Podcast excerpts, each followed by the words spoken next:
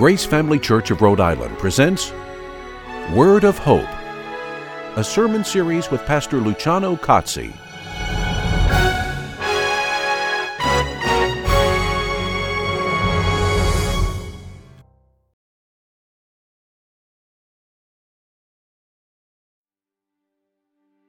People always ask me what it was like when I was dead. I think the better question is how am I alive? The answer starts with this man named Jesus. The day I died, he told my father, Don't worry, just believe. My father, a city leader, a well respected man, was. He was crying, begging at the feet of Jesus. And Jesus says, just believe. Believe. Jesus started to come help. Then he got distracted by someone, and when he finally did arrive at our house, he told all the mourners I was just sleeping. Not dead, sleeping. They laughed at him. Everyone in the room laughed at him. Well,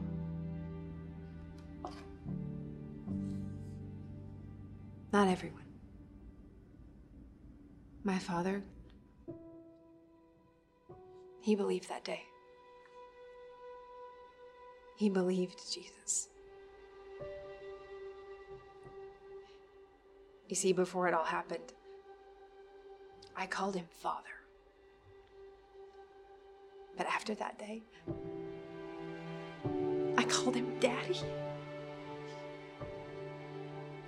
I found out what he was willing to do to have me back, what he was willing to give up to save me.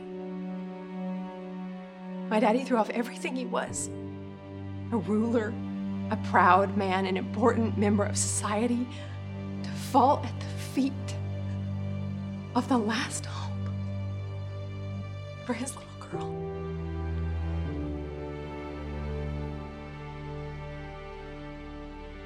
My daddy, he would tell you that Jesus, too, threw off all he was, everything that belonged to him, and died like a criminal for our sakes.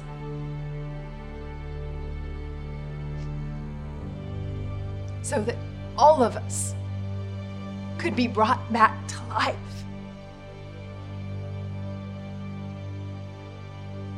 That's how I am alive.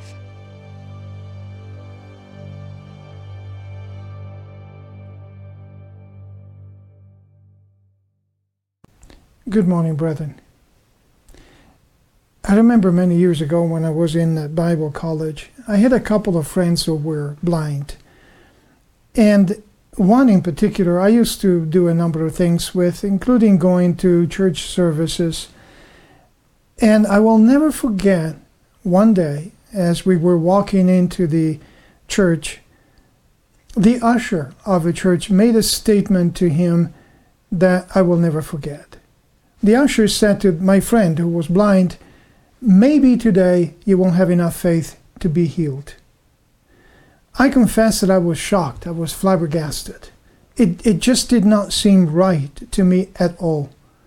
Because it put the blame almost on him for not having been healed already of his blindness. Years later, by the way, after graduation, I, I remember meeting him again, and he confessed to me that he knew why God allowed him to be still blind. You see, he had become a teacher of a, a, group of blind children, and he said that those children could very well pull the pity card with other teachers, but it wouldn't work with them because he had something to share with them. He was just as blind as they were, and yet he was able to accomplish so much, and he was able to encourage the children also to accomplish more than they thought they could. So it served a purpose, and he said that he was well pleased to serve God in that way. It reminds me of God, what God said to the Apostle Paul In your weakness, my strength is made perfect. But today, in today's lesson, we're talking about faith. When you think about faith, what do you think about?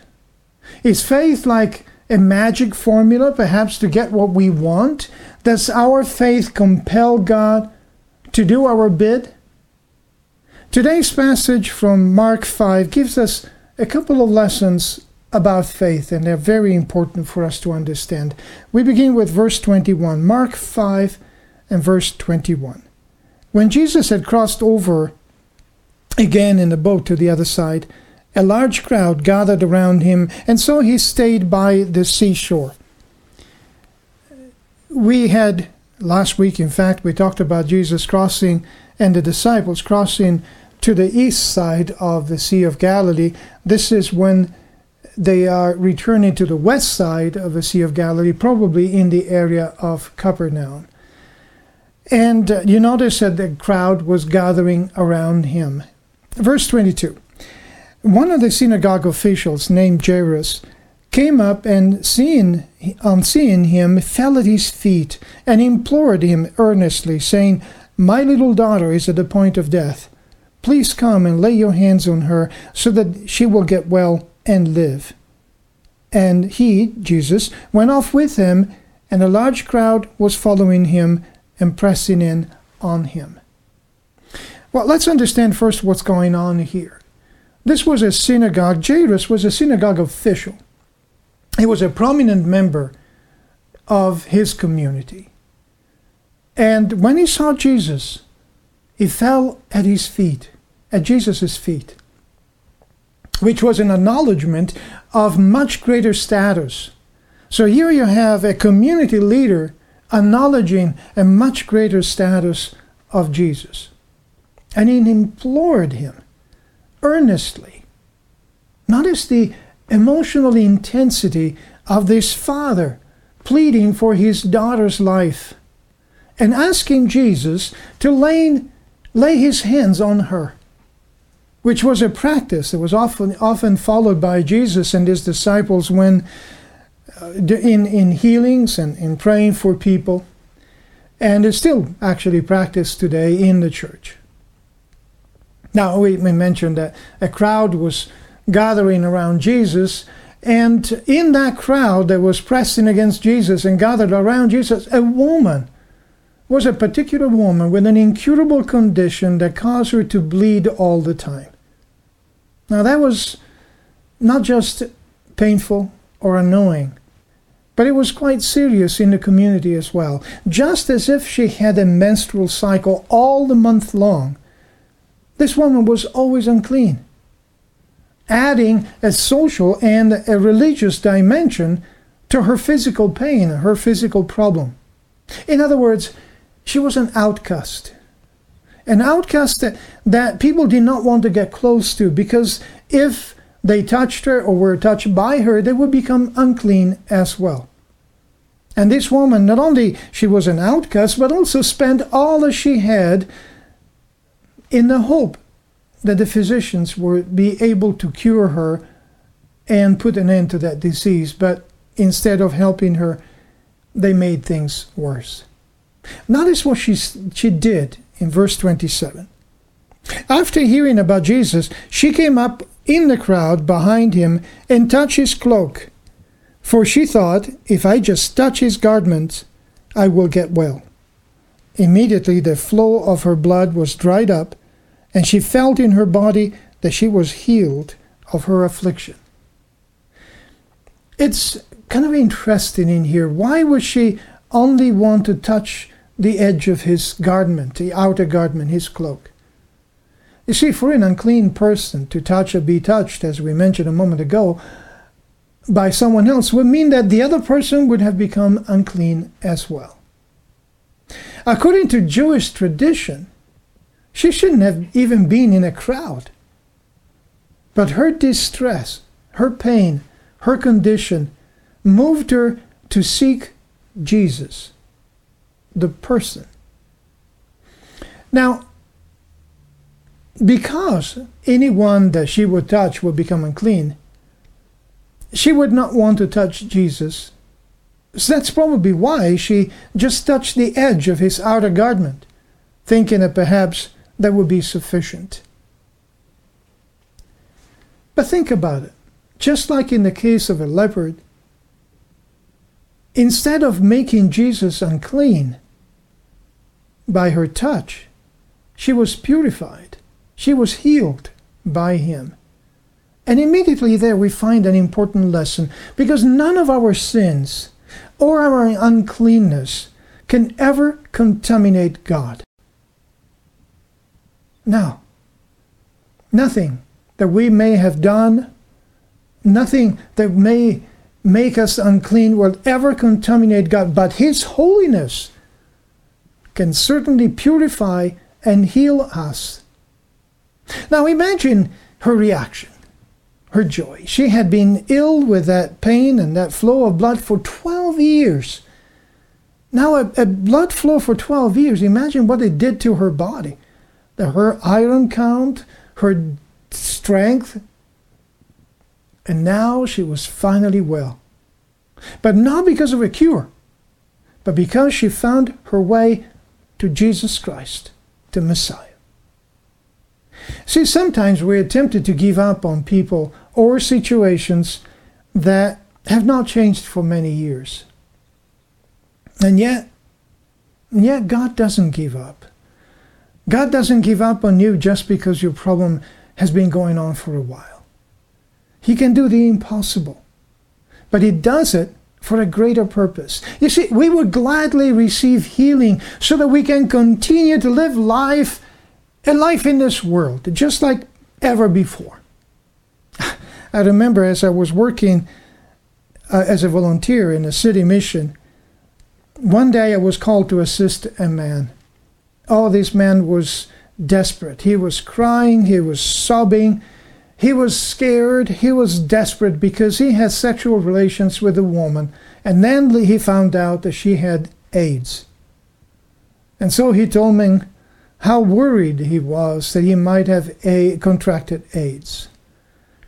He had gone to the physicians to be tested, but he did not know the results yet. But I will never forget the day that he came back with the results.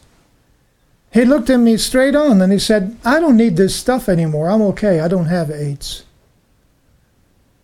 And so I wonder what happened to his sorrow. You see, this man wanted, we prayed together several times, but he wanted God, God's healing so he could go back to his life in this world. But that is not God's purpose at all. God has a much greater and much higher purpose for every one of us, for any one of us. But let's continue with our passage in verse 30.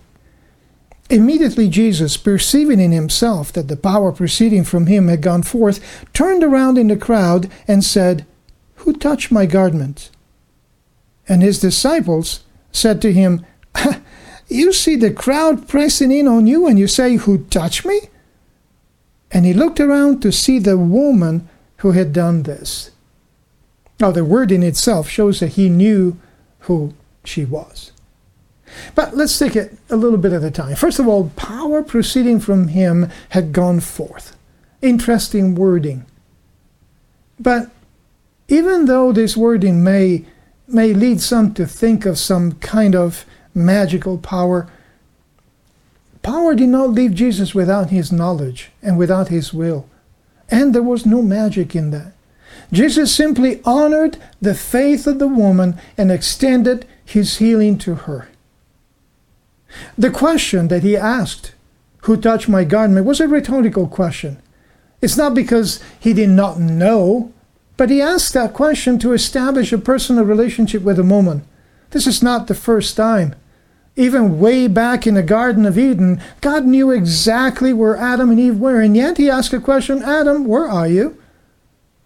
Not because God needed to know, but because he wanted Adam to think about it.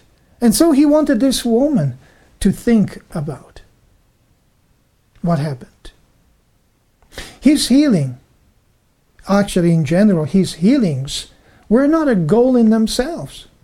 But rather a means by which people would recognize that he was Messiah and then come to him in faith. You see, if the whole purpose of Jesus was to heal people and do miracles, then that would have been the end of it. She was healed, that's fine. No need to turn around and ask a question and call her attention. But the healing was a means to a, an, an end. And the end was to acknowledge and recognize Messiah and to come into a relationship with him. Now, of course, a question like that shook the disciples' curiosity because, come on, there is, there's a crowd that the people are touching you all the time, they're pressing on you. And so the question seemed very strange.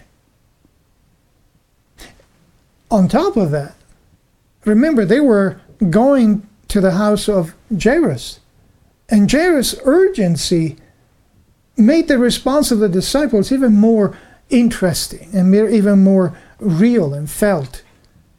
There was a, a sense of urgency, a hurry that they had. But it was important to make that distinction and that pause. You see, it makes us think about the difference between a casual, casual touch and the touch of a woman's faith. The casual touch of the crowds is the, the, the rubbing against Jesus, the bumping against him, the touching him of people who, in some cases, didn't even believe in him. It was not meaningful. Many people today come to, to touch, quote unquote, figuratively speaking, come to touch Jesus without making really a difference at all. But that woman that woman's trust, that woman's faith made the difference. Now that Jesus Jesus could tell the difference. He knew the woman had been healed. Again, there was no magical power in here, but what we see is the will of God at work. Verse 33 But the woman, fearing and trembling, aware of what had happened to her, came and fell down before him and told him the whole truth. And he said to her, Daughter, your faith has made you well. Go in peace and be healed of your affliction. Now, I always ask myself a lot of questions when I read, why was she fearing and trembling? Of course, in part is because she was at, in awe of him, having been healed and probably feeling unworthy. But remember, she was in a society where women were not really the most important people in the community, and especially an unclean woman would be shunned away by others. But I think there is also another factor. She knew that according to Jewish tradition, she shouldn't have been in such a crowd and touch a rabbi. And yet, Look at the answer of Jesus Daughter. An affectionate title that indicated that that connection for that moment established a new relationship with Jesus Christ, Messiah. And then she, he said to her, Your faith has made you well. I've heard that being quoted out of context many times. Now, considering the frequent failure of the disciples' faith, this statement was quite remarkable especially in a culture, as I mentioned before, they frequently looked at women as less stable and even emotionally weaker. Her faith had made her well. Her faith was her trust, the trust that led her to seek healing from Jesus. She sought a person, not a thing. Jesus did not say that she was responsible for her healing, but rather that her faith, her trust, had led her to seek Him and His healing. You see, the value of our faith does not rest in us. It doesn't rest in how much we can conjure up faith, how much faith we can conjure up, but it rather the value of our faith rests in who we trust. In this case, God Himself. Let me, let me make a point about that. Let's say that we have to choose a doctor. And I have to choose a doctor, and, and there are two doctors that I can choose from. and uh, I look at one, and that one doctor is an average doctor, not, nothing particular or, or, or no particular reputation. But I could say I have so much trust in him. In fact, I have so, so much trust. I conjured up so much trust toward him. Uh, he's got to be a good doctor. Well, not really. As much trust as I may put place on him, it does not make him a better doctor than he is. But if I look at another one, and he has a great reputation, he's been in, in that profession for a long time, he has a, a lot of great reports, he's very well known, his, his practice is really good, he has he's got a great skill. Now, if I trust him, it is his reputation, his skill, his ability that gives value to that trust. That trust is not placed on something empty or, or, or without value. Now, this world deceives us about so many things, and one of those is faith as well. You may have heard so many times in this world just have faith, just believe. If you have enough faith, then you can do all things. If you can just visualize the good things that you want in life, they will become real. Not really. But of course, that brings a lot of money to the people that will set up workshops to teach you to do that. Having faith in ourselves. You see, faith is trust. And trust in ourselves does not lead to anything good. Notice what the Bible has to say about that very, very clearly. Proverbs chapter 28 and verse 26. He who trusts in his own heart is a fool, but he who walks wisely will be delivered. I don't think it, God can make it any more clear than this. He who trusts in his own heart is a fool. The same concept in Proverbs chapter 3, beginning with verse 5. Trust in the Lord with all of your heart. Do not lean on your own understanding. Do not be wise in your own eyes. Fear the Lord and turn away from evil. It will be healing to your body and refreshment to your bones. Now, this woman's faith healed her because he moved her. That trust moved her to come to Jesus, to a person, to God, to Messiah, and place her full trust in him rather than in herself or other people. Then Jesus mentioned to her, Go in peace and be healed. Go in peace and be healed. That was a, it was stated to reassure her of the fullness of her healing, of the completeness of her healing, that it would be permanent. That problem would not come back to her. She was fully, completely healed of it because she trusted Messiah. She trusted Jesus Christ. But let's go back to our um, account, verse 35. While he was still speaking, they came from a house of a synagogue official, saying, Your daughter has died. Why trouble the teacher any more? But Jesus, overhearing what was being spoken, said to the synagogue official, Do not be afraid any longer, only believe. See, the lesson about faith here in Mark's uh, account continues as Jesus addressed Jairus after he had received bad news about his little daughter. Notice what the people told him Your daughter has died. Why trouble the teacher anymore? See, the perspective of those who had come to bring him the news, well, is understandable, right? But he lacked faith, he lacked the trust that they needed to have in Jesus. So Jesus intervened and told Jairus, Do not be afraid any longer, only believe. Now, this is not, but first of all, this is not like the phrase just believe that you hear so much in, in movies about magic or Santa stories or anything like that.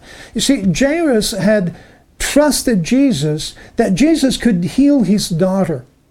But now he was exposed to a different frame of mind from the messengers that came to give him the message that he had died his frame of mind was ready to give up, to give up hope. And Jesus encouraged him to continue trusting in him, that he could restore his daughter anyway. Now, that, brethren, opens up a number of questions, doesn't it? A number of questions even about us today. For example, is death really the end of faith? Should we have faith only for as long as there is life, and then in death we lose faith? Is death the end of hope?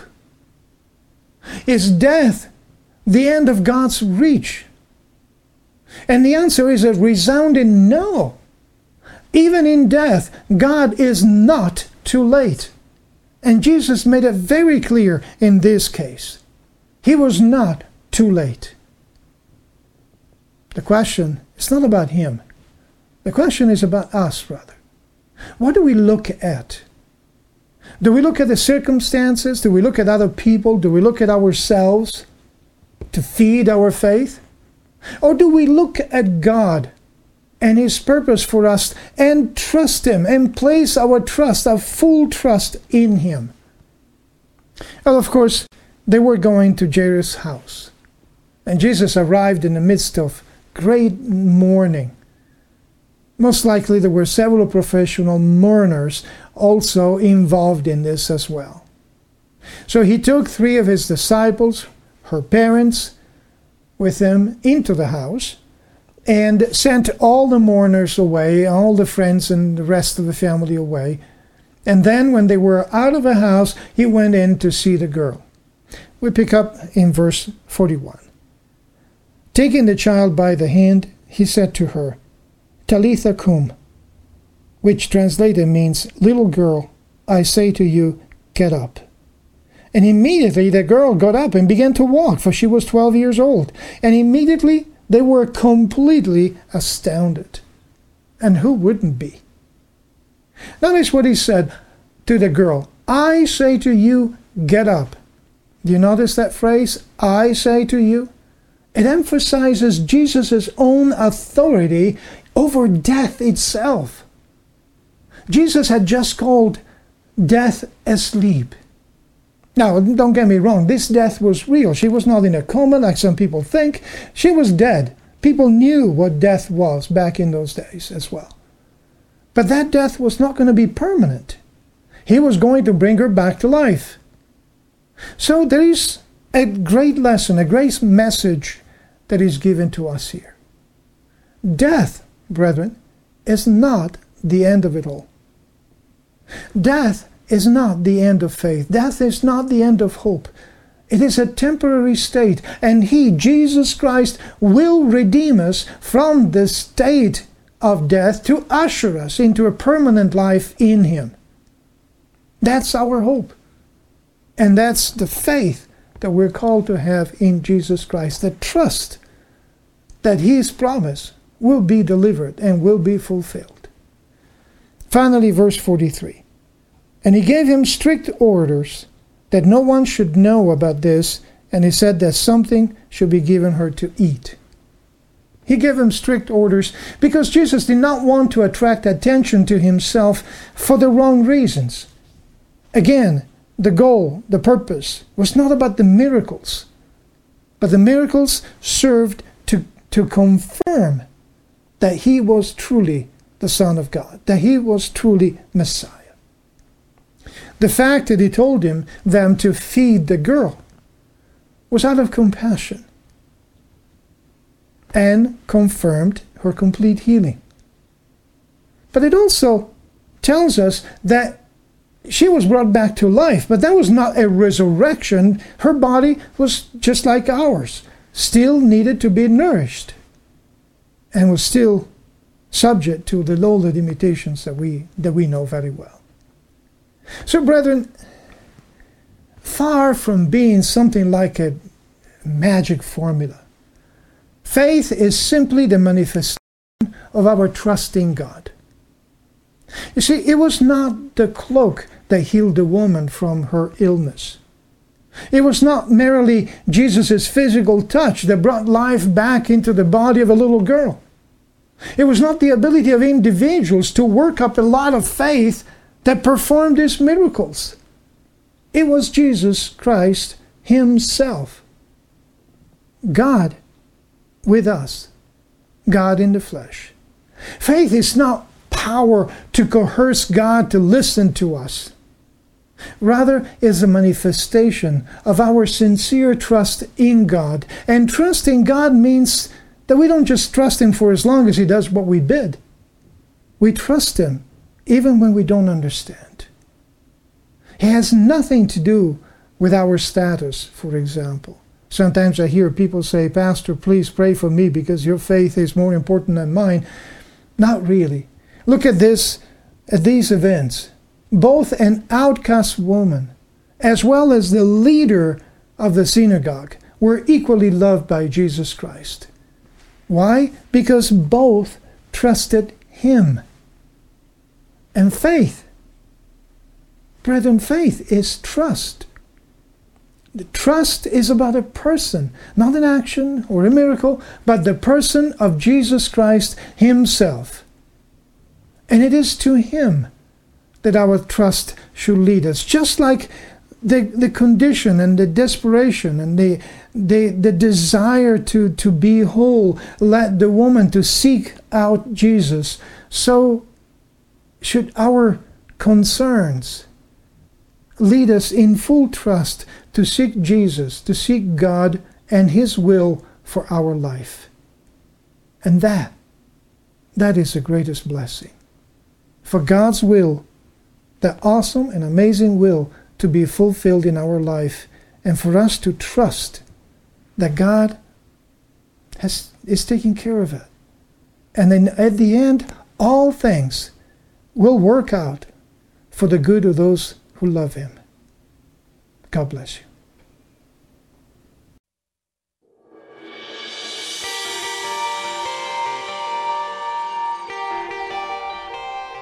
In you, O Lord, I have taken refuge. Let me never be ashamed. In your righteousness, deliver me. Incline your ear to me, rescue me quickly. Be to me a rock of strength, a stronghold to save me. For you are my rock and my fortress. For your name's sake, you will lead me and guide me. For you are my strength. Into your hand I commit my spirit. You have ransomed me, O Lord, God of truth. May the God of peace, who brought up from the dead our Lord and Shepherd, equip you in every good thing to do his will, working in you that which is pleasing in his sight through Jesus Christ, to whom be the glory forever and ever. Amen.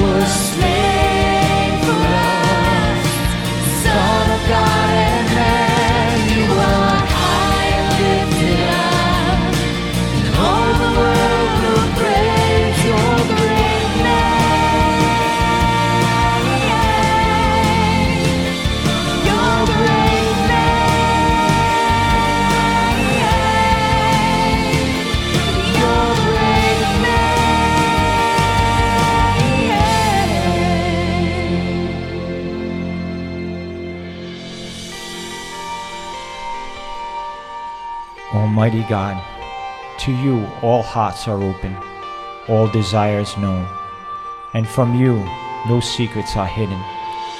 Cleanse the thoughts of our hearts by the transforming work of your Holy Spirit, that we may love you and magnify your holy name, through Christ Jesus our Lord. Amen.